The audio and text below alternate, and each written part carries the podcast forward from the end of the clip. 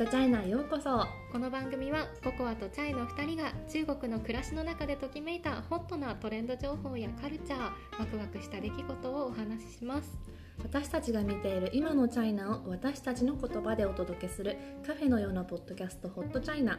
世界のどこからでもご来店歓迎です。それでは本日も温かいうちにどうぞ。はい、ホットチャイナ第36回が始まります、うん。ねはい今回も、えー、と前回お話ししているテーマの後半ということで、はい。はい。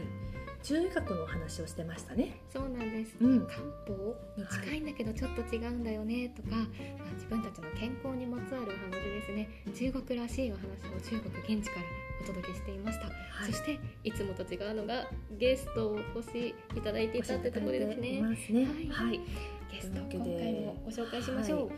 えー今回後半も引き続きお話しいただきます、えー、小霊房漢方総合診療所池田英子さんにお越しいただいております。よろしくお願いします。しくお願いします。えー小霊房漢方総合診療所は漢方を専門とした総合的な中医クリニックで生活習慣病をはじめとして患者さんの体のさまざまな不調や症状に対して経験豊富な中医師と医療通訳スタッフの方々が親身に健康上の相談に乗ってくださいます、えー本日は前半に引き続きまして、えー医療通訳スタッフの池田さんに、えーお話をお伺いしたいと思っておりますのでよろしくお願いいたします。よろしくお願いしますよろしくお願いします。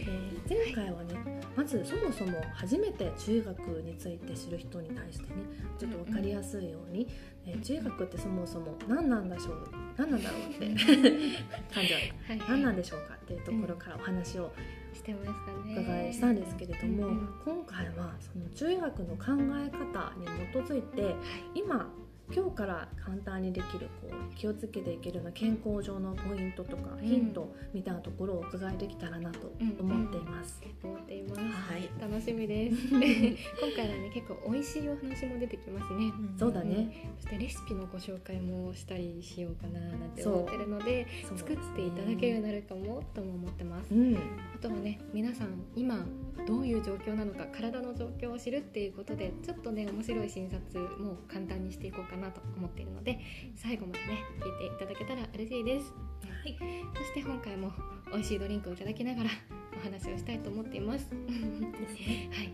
ホットチャイナいつもですね美味しいドリンクいただきながらほっと一息つきながらお話を進めています、うん、でリスナーの皆さんもよかったら美味しいものをねいただきながらほっと一息つきながら聞いてもらえればと思います、うん。まあ、何を飲んでるかっていうと前半と同じものなんですけど。はい、前回のね35回の放送でもお届けしていたリャンチャーというものを飲んでます、うん、涼しいに茶、お茶の茶と書いてリャン茶ですね。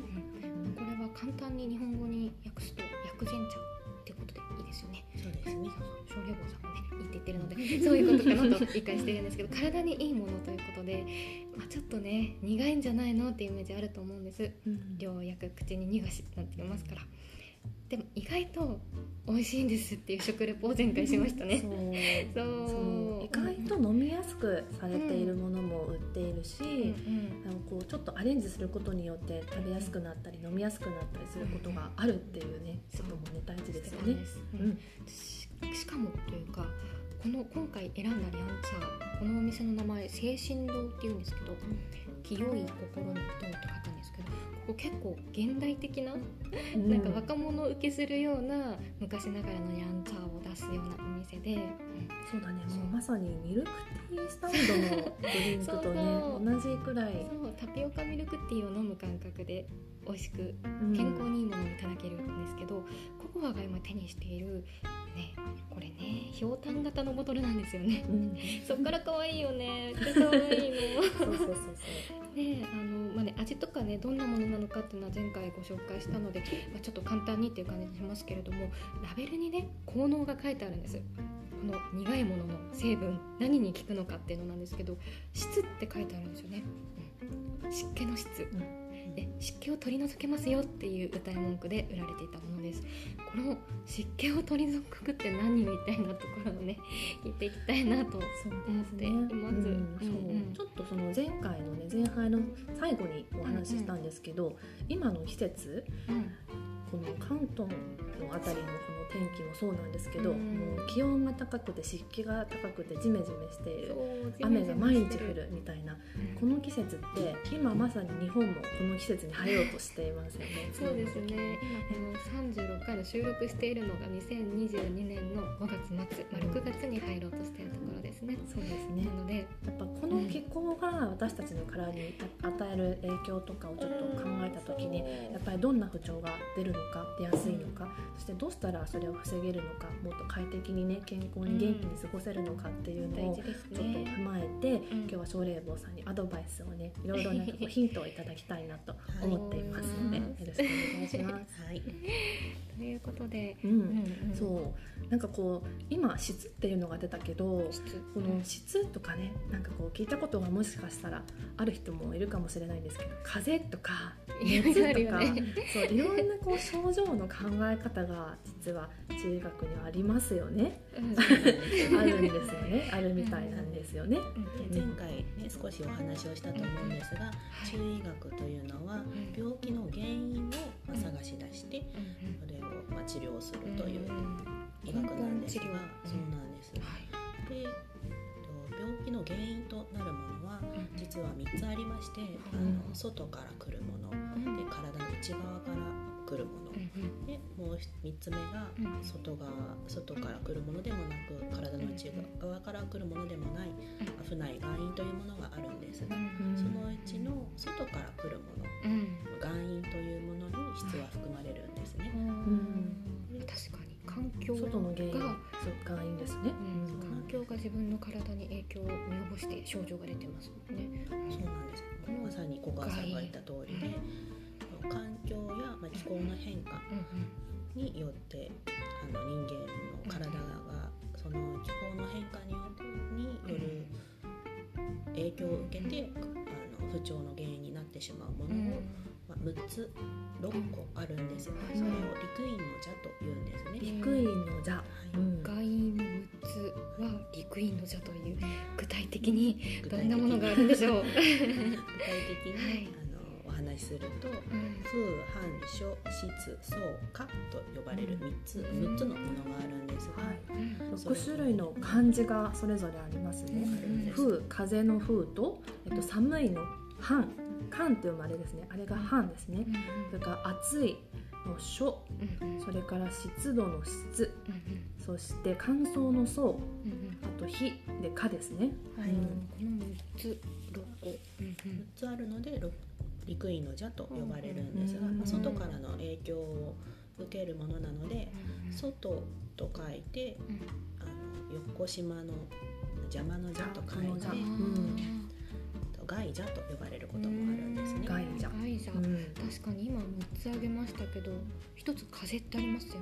そうですね。風に今言ってた「じゃ」つければと風風ですもん風。ね私たちがよく風邪をひいたとか、うんそういうのはもともとはこの注意のところから来ていると思います。なんか日本語でよく聞く症状とかもルーツを聞くとこの中医学にねたどり着いたりして面白いなと思います。ねそうだねうんうん。この6つあるんですが、うん今日お話しする質というのはその6つの中でも一番取り除くのが難しいと言われているものなんですね。そうなんだ。へーそれはそのもし取り除けなかった場合溜まってしまった場合質がたまる。どういうふうなことが起こるんですか？ですね。質がまあ溜まる体内に入ってしまってだんだんと溜まってくると、まあ疲れやすかったうり、ん。とだるいとか？だるいとか、うん。体が重いみたいなところですよね。そうなんです。うんは睡眠をとっても眠気が残る。あ。ーめっちゃわかるそれ。なんかむくんだりとかする時が結構ある。ねそういうのもあるのかうんな、ともう一つはあの便が泥状になったりお腹を下したりというような症状が出ることもあ胃ります。腸が弱る消化機能。が消化機能が。消化機能低下なるほど。とかも質がたまると出やすいということで。の質は、えっと定期的に取り除くっていうのが大事なんですね。そうなんです。ね。に取り除くのとそもそも質を取り込まないようにする取り込まない予防。そうだ。中医学は未病ですよね、うん。そう予防するっていうのも得意なんですよね。そうですね。ん。はあなるほどね。確かに。ちょっと今ねココアとチャイそして少霊王さんがあるこの診療所がある場所が中国の広東省広州という町なんですけど冒頭でもねチャイちゃんが言ってくれた通り本当に湿度がねすごいですね。ムシムシ。うん、サウナの中を歩いてるのと同じような感覚、ね。講師まあ1年のうちどれぐらい雨季があるんですかね。本当に長いですよね。まあ半年。ね。一年の半分くらいはできないんじゃないかね。3月ぐらいからね湿度が高まって8月9月ぐらいまで高いですもんね。湿度が100%近い日も多いですよね、うんしでも日本もね、うん、結構湿度が高まる時期ありますよね。それがまさに今。そうですね。放送収録している5月末6月とかに梅雨になって台風がやってきて。この電気だとその質が特にこうケアしなければいけないっていうのが、そういう理解で合ってますか？今まさにまあまさにそうですね、あの疲れやすいですとかうん。本当に些細な不調なんですが最近なんでこんなに疲れやすいんだろう、うん。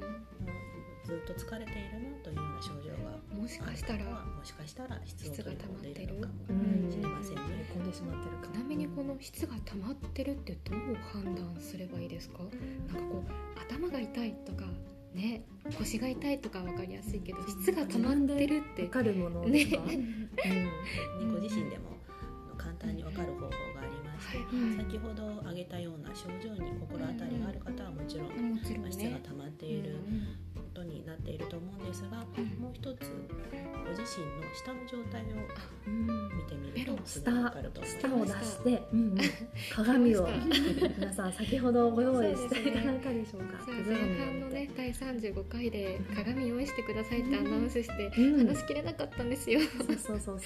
ついにその鏡をちょっと見ていただく時が来ましたね。もしあのですね外とかでね電車とかでね恥ずかしくない状況にいる方ちょっと電車の中であの恥ずかしいかもしれないんですけどもしよかったら鏡取り出せる方今鏡用意していただいてやってみましょう、うん。はい。まずは舌を？舌を？ベーっと出していただいて、うん。えー、えー、鏡にですね向かってそうベーっと舌を出して、うん。舌の周り、うん。輪郭ですね、はい。なみなみとした歯型のような。縁がねうん縁並みそのついて下のその縁の部分の形をその輪郭を見てみてください。と。なみなみとしたようなうん跡が歯型のような跡がある方は質が溜まっている。うん。特徴ですね。そうなんだうんうん。どうですか？皆さん。ついてました。見えますか？つ。いてますかね、うん。うんちなみにチャイちゃんもここもついてますよね。ついてますついてます。そう質が溜まっている。見事に今質を溜め込んでいる状態ですけれども、そう。こういう時にうん、じゃあどうすればいいんだろうってなるよね。質を取るにはどうすればいいのかっていうので、はい、そうですね。うん。質をまあ取り除くのに特に広東省の人は薬膳茶リャン茶を。れですね、うん。今まさに飲んでいるリャン茶。うんそうだね。なんか確かにこの辺りってリャンチャー屋さんがすごいたくさんあって。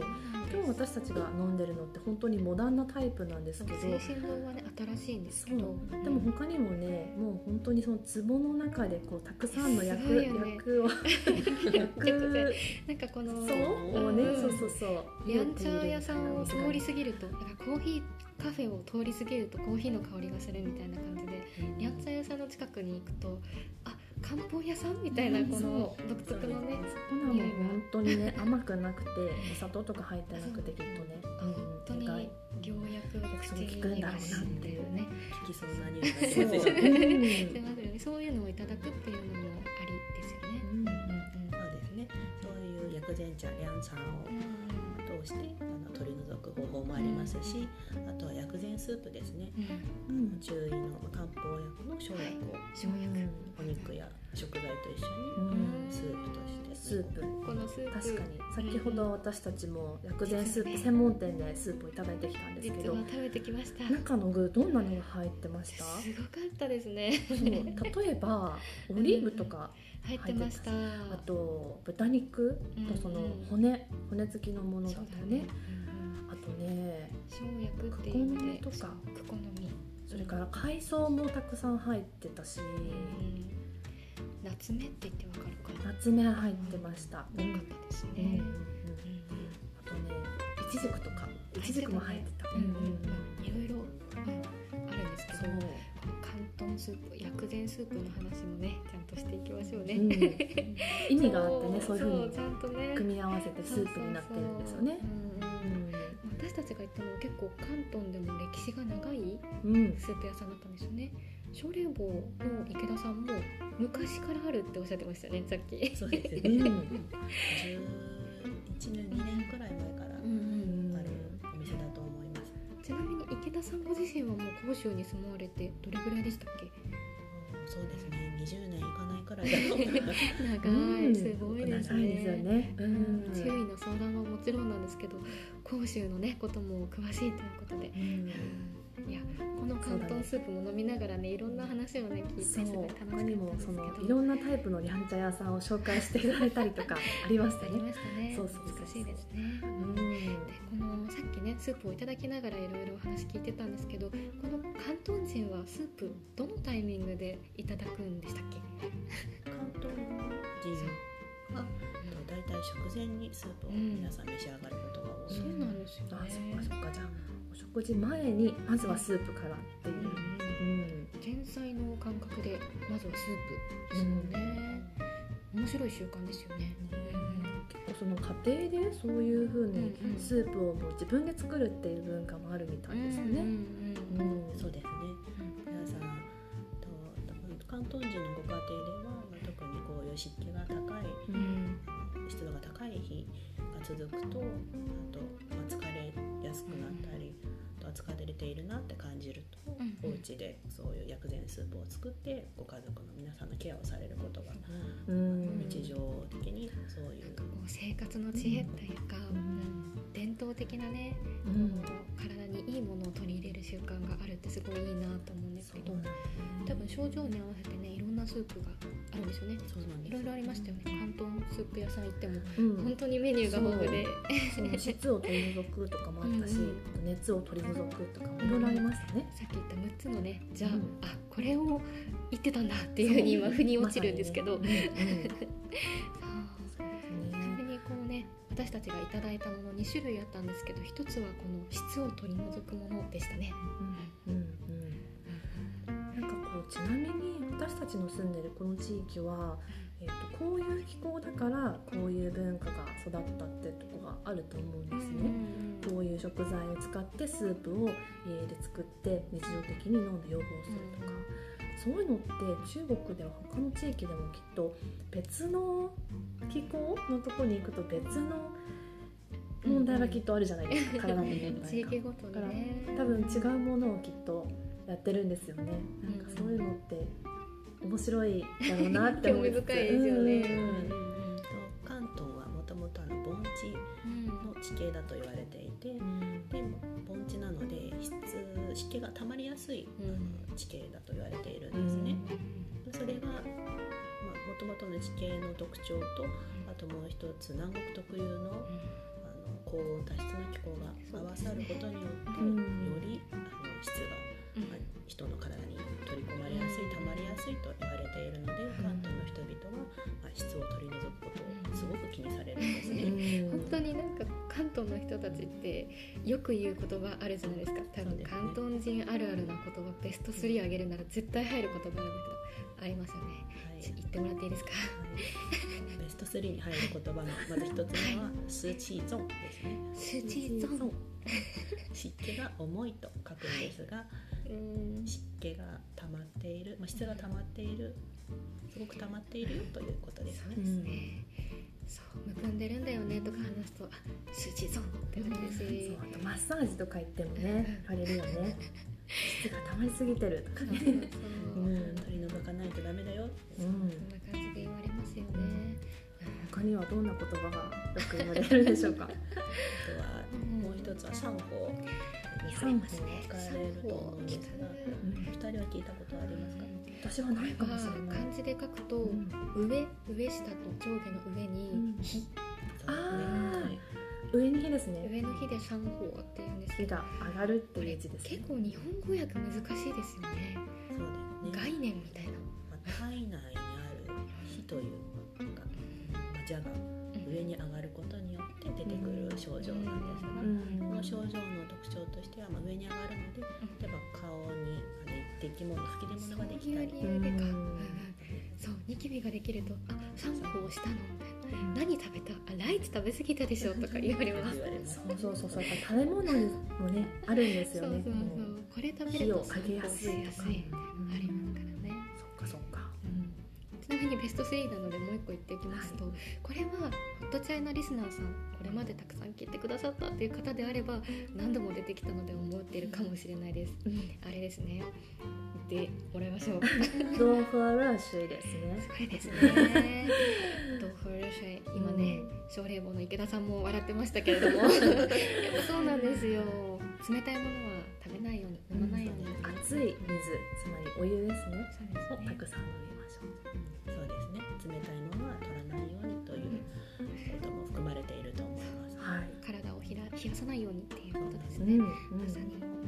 食べ物を冷たいものを取ると、まあ体が冷えてしまって消化機能に質が溜まってしまうんですね、これもつながってるんですね。質に質につながってしまうので冷たいものは取らないように冷たいお水は飲まないで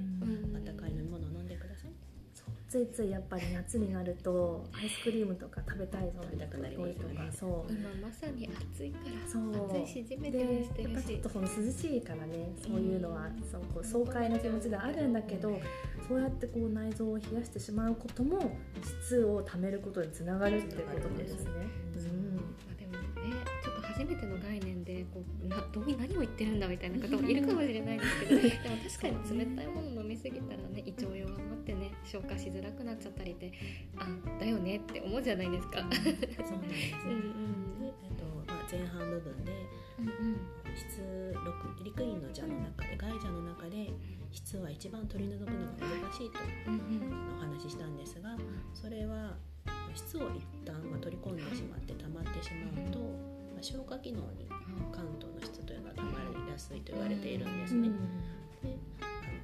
消化機能に溜まった質を、まあ、取り除くのは薬膳スープであったり薬膳茶であったりうん。という方法があるんですが、やはりきれいさっぱり取り除くというのはスープやお茶ではできないのでどうしてもあの中医薬漢方薬力を借りないといけないんですね。薬ですね。そうなんです。お薬の力に頼った方うん。が、で取り除いた後に、まあ、消化機能あのたま質が溜まってしまうので、消化機能が下がって弱くなってしまうんですね。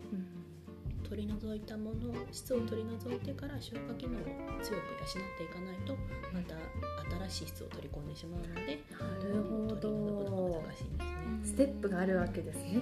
まず溜まっった質を取り除いた後に弱った非消化機能をアップさせて機能アップさせてそれから予防をまた続けていくわけな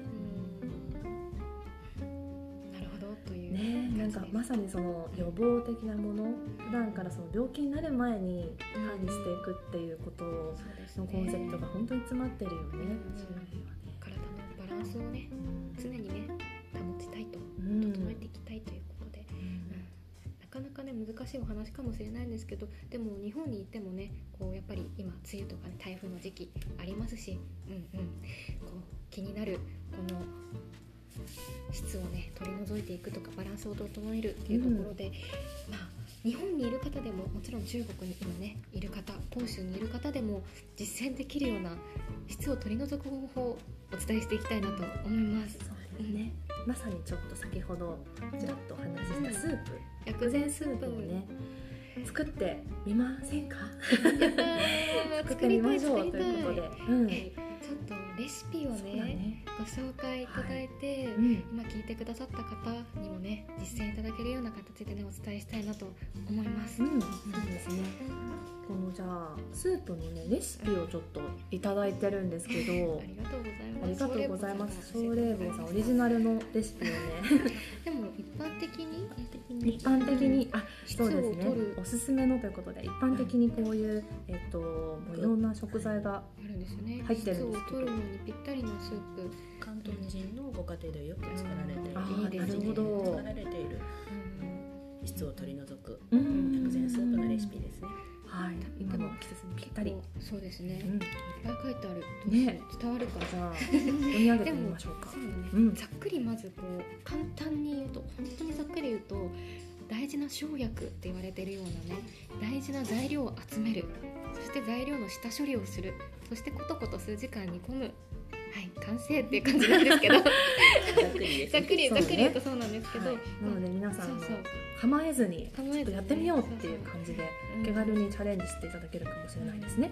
でもね、この材料がね日本だとちょっと聞いたことそうだないものね聞き慣れないものがいろいろあるでのでうん。ちょっとネットとかでねうん。探してもらったりする必要があるかもしれませんが。概要欄にねちょっと文字を書いておこうと思います。うん。ので、そうですね。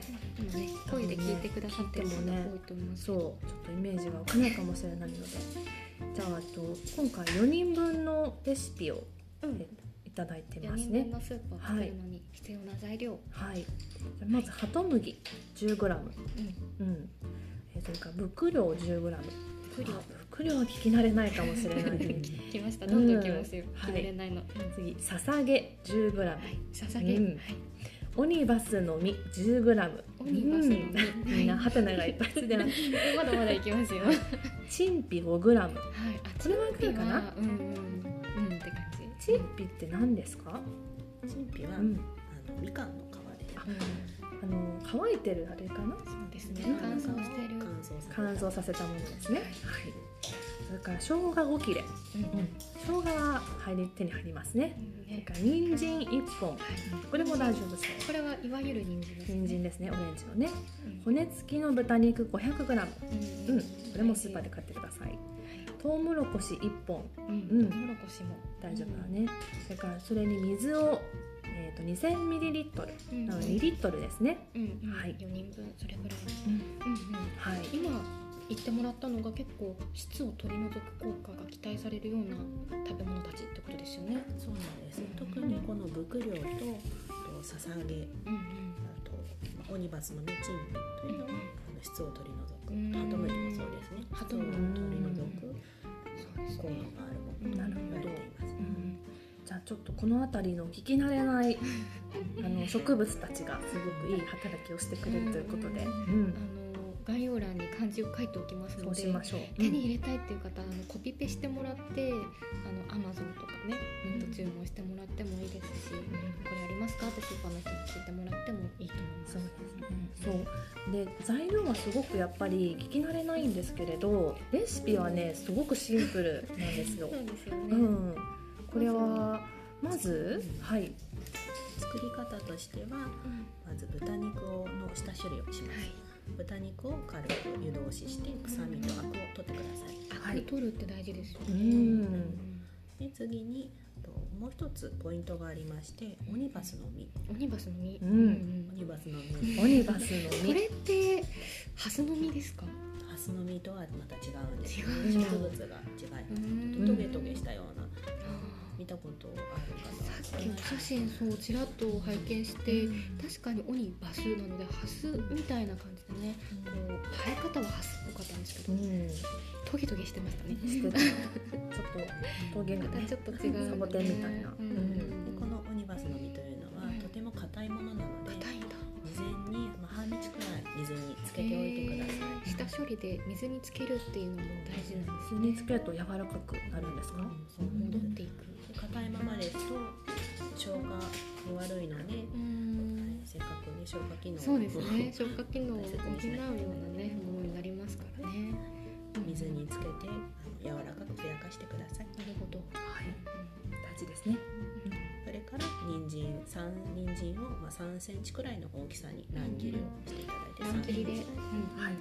トウモロコシはまあ3センチ幅に切っていただいてと生薬と、まあ、豚肉あと先ほど切った材料をうんうん。すべて鍋に入れてお水を入れてで最初は沸騰するまで強火で。あ強火で強火で。うんうんで沸騰したらあの弱火にしてコトコト2時間ほど、2時間くらい、うん。最低2時間。じっくりですかね。うん、うん。ね。はい。これはね味付けはどういうもう本当にその素材のままでいただくのが一番いいんでしょうか？そそれともどういうふうにこういただくのが良さそうですか？味付けそうですね味付けはシンプルに塩だけであ、うん。塩をちょっと入れて。塩だけでうんうんうんすごいさっきいただいたね関東のスープのお店でも質にね質を取り除くのにいいっていうのをいただいてましたけど、素材の味結構出てましたようんね、うん。出てた出てた。何時間煮込んだらこうなるんだろうってぐらい、うん。じわーっと出てて、うん優しい味でうん。まろやかだったしね。美味しいですよね。うん。ねあっさりしてたけど美味しいです。日本人的に言うと出汁が効いてるみたいなイメージですよね、うん。素材の味がしっかり出てる、うん、でもこの豚骨？なんだろう骨？もそのまま入れるのがポイントだったりトウモロコシも芯の部分そのまま使ってますよね。そうですね。芯のまま入れてください。そうですよね、やっぱり素材そのものをちゃんと出していくっていうのがポイントなんですかね。確かに確かに。その食べられる部分だけを茹でるわけじゃないんですよね そのもう茹でるその例えばトウモロコシの芯だったり、ん。その食べられないであろうその植物の根っことか、ねもう全部一緒に煮出してそのエキスを取ることでそれがこう効能として働いてくるっていうことですもんね。そう茹でないところも茹でることに意味があると。あると。うん。でもちゃんと具材も食べたりしますよね関東人。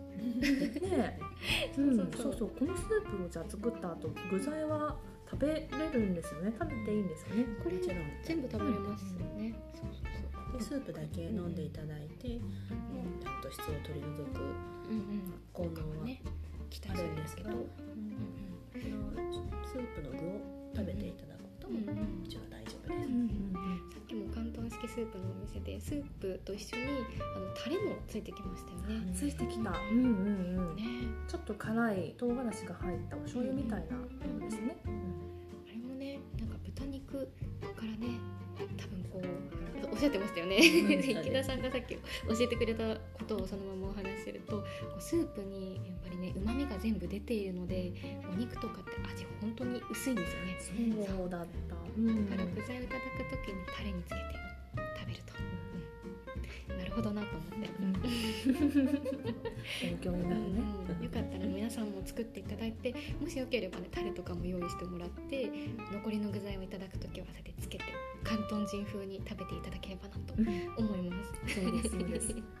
こんなに夏が高くて湿気が高いこの地域の人たちが昔からやってきた方法なので、うんきっとね日本の梅雨にもね効くと思います。うんうん。ねなんかね中国で私たちが知った面白いなと思ったことを少しでもね耳からシェアできていたら嬉しいなと思います。うんうんうんそうですね。うん。35回36回と2回にわたってね前半後半に分けてお届けしてきましたけれどまだまだ話したいくらいなんですけどね。本当に奥が深くってもううん。質問したいことがたくさんたくさん私たちもねはい。もうすごいたくさん質問が本当はあるんですけれど。ですけれども。きっとね終わらないぐらい 奥深いのでね。もしよければ今聞いてくださっているリスナーの皆さんもお便りフォームからですね質問ありましたらお寄せください。はいでいただいた質問は必ずねあのいただいたお便りご紹介するコーナーをいつも設けております。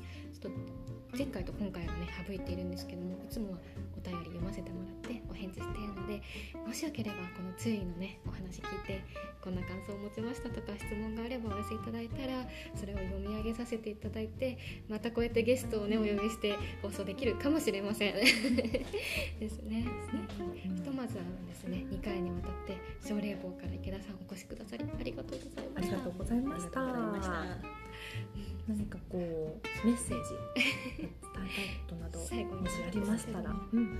えっと奨励坊漢方総合診療所というのは広東省中国広東省の広州市のクリニック診療所があります。で今回前回と今回注意のお話をさせていただきましたが、うん不調を感じられた時は些細な不調でも大丈夫です。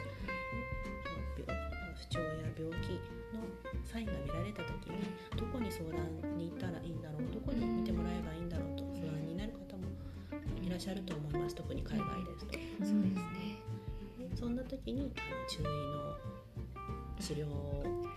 いや選択肢の一つにうん。考えていただけたらなと。うん嬉嬉しいです。ぜひ、うん、その時に思い出していただければ。本当ですそうですね。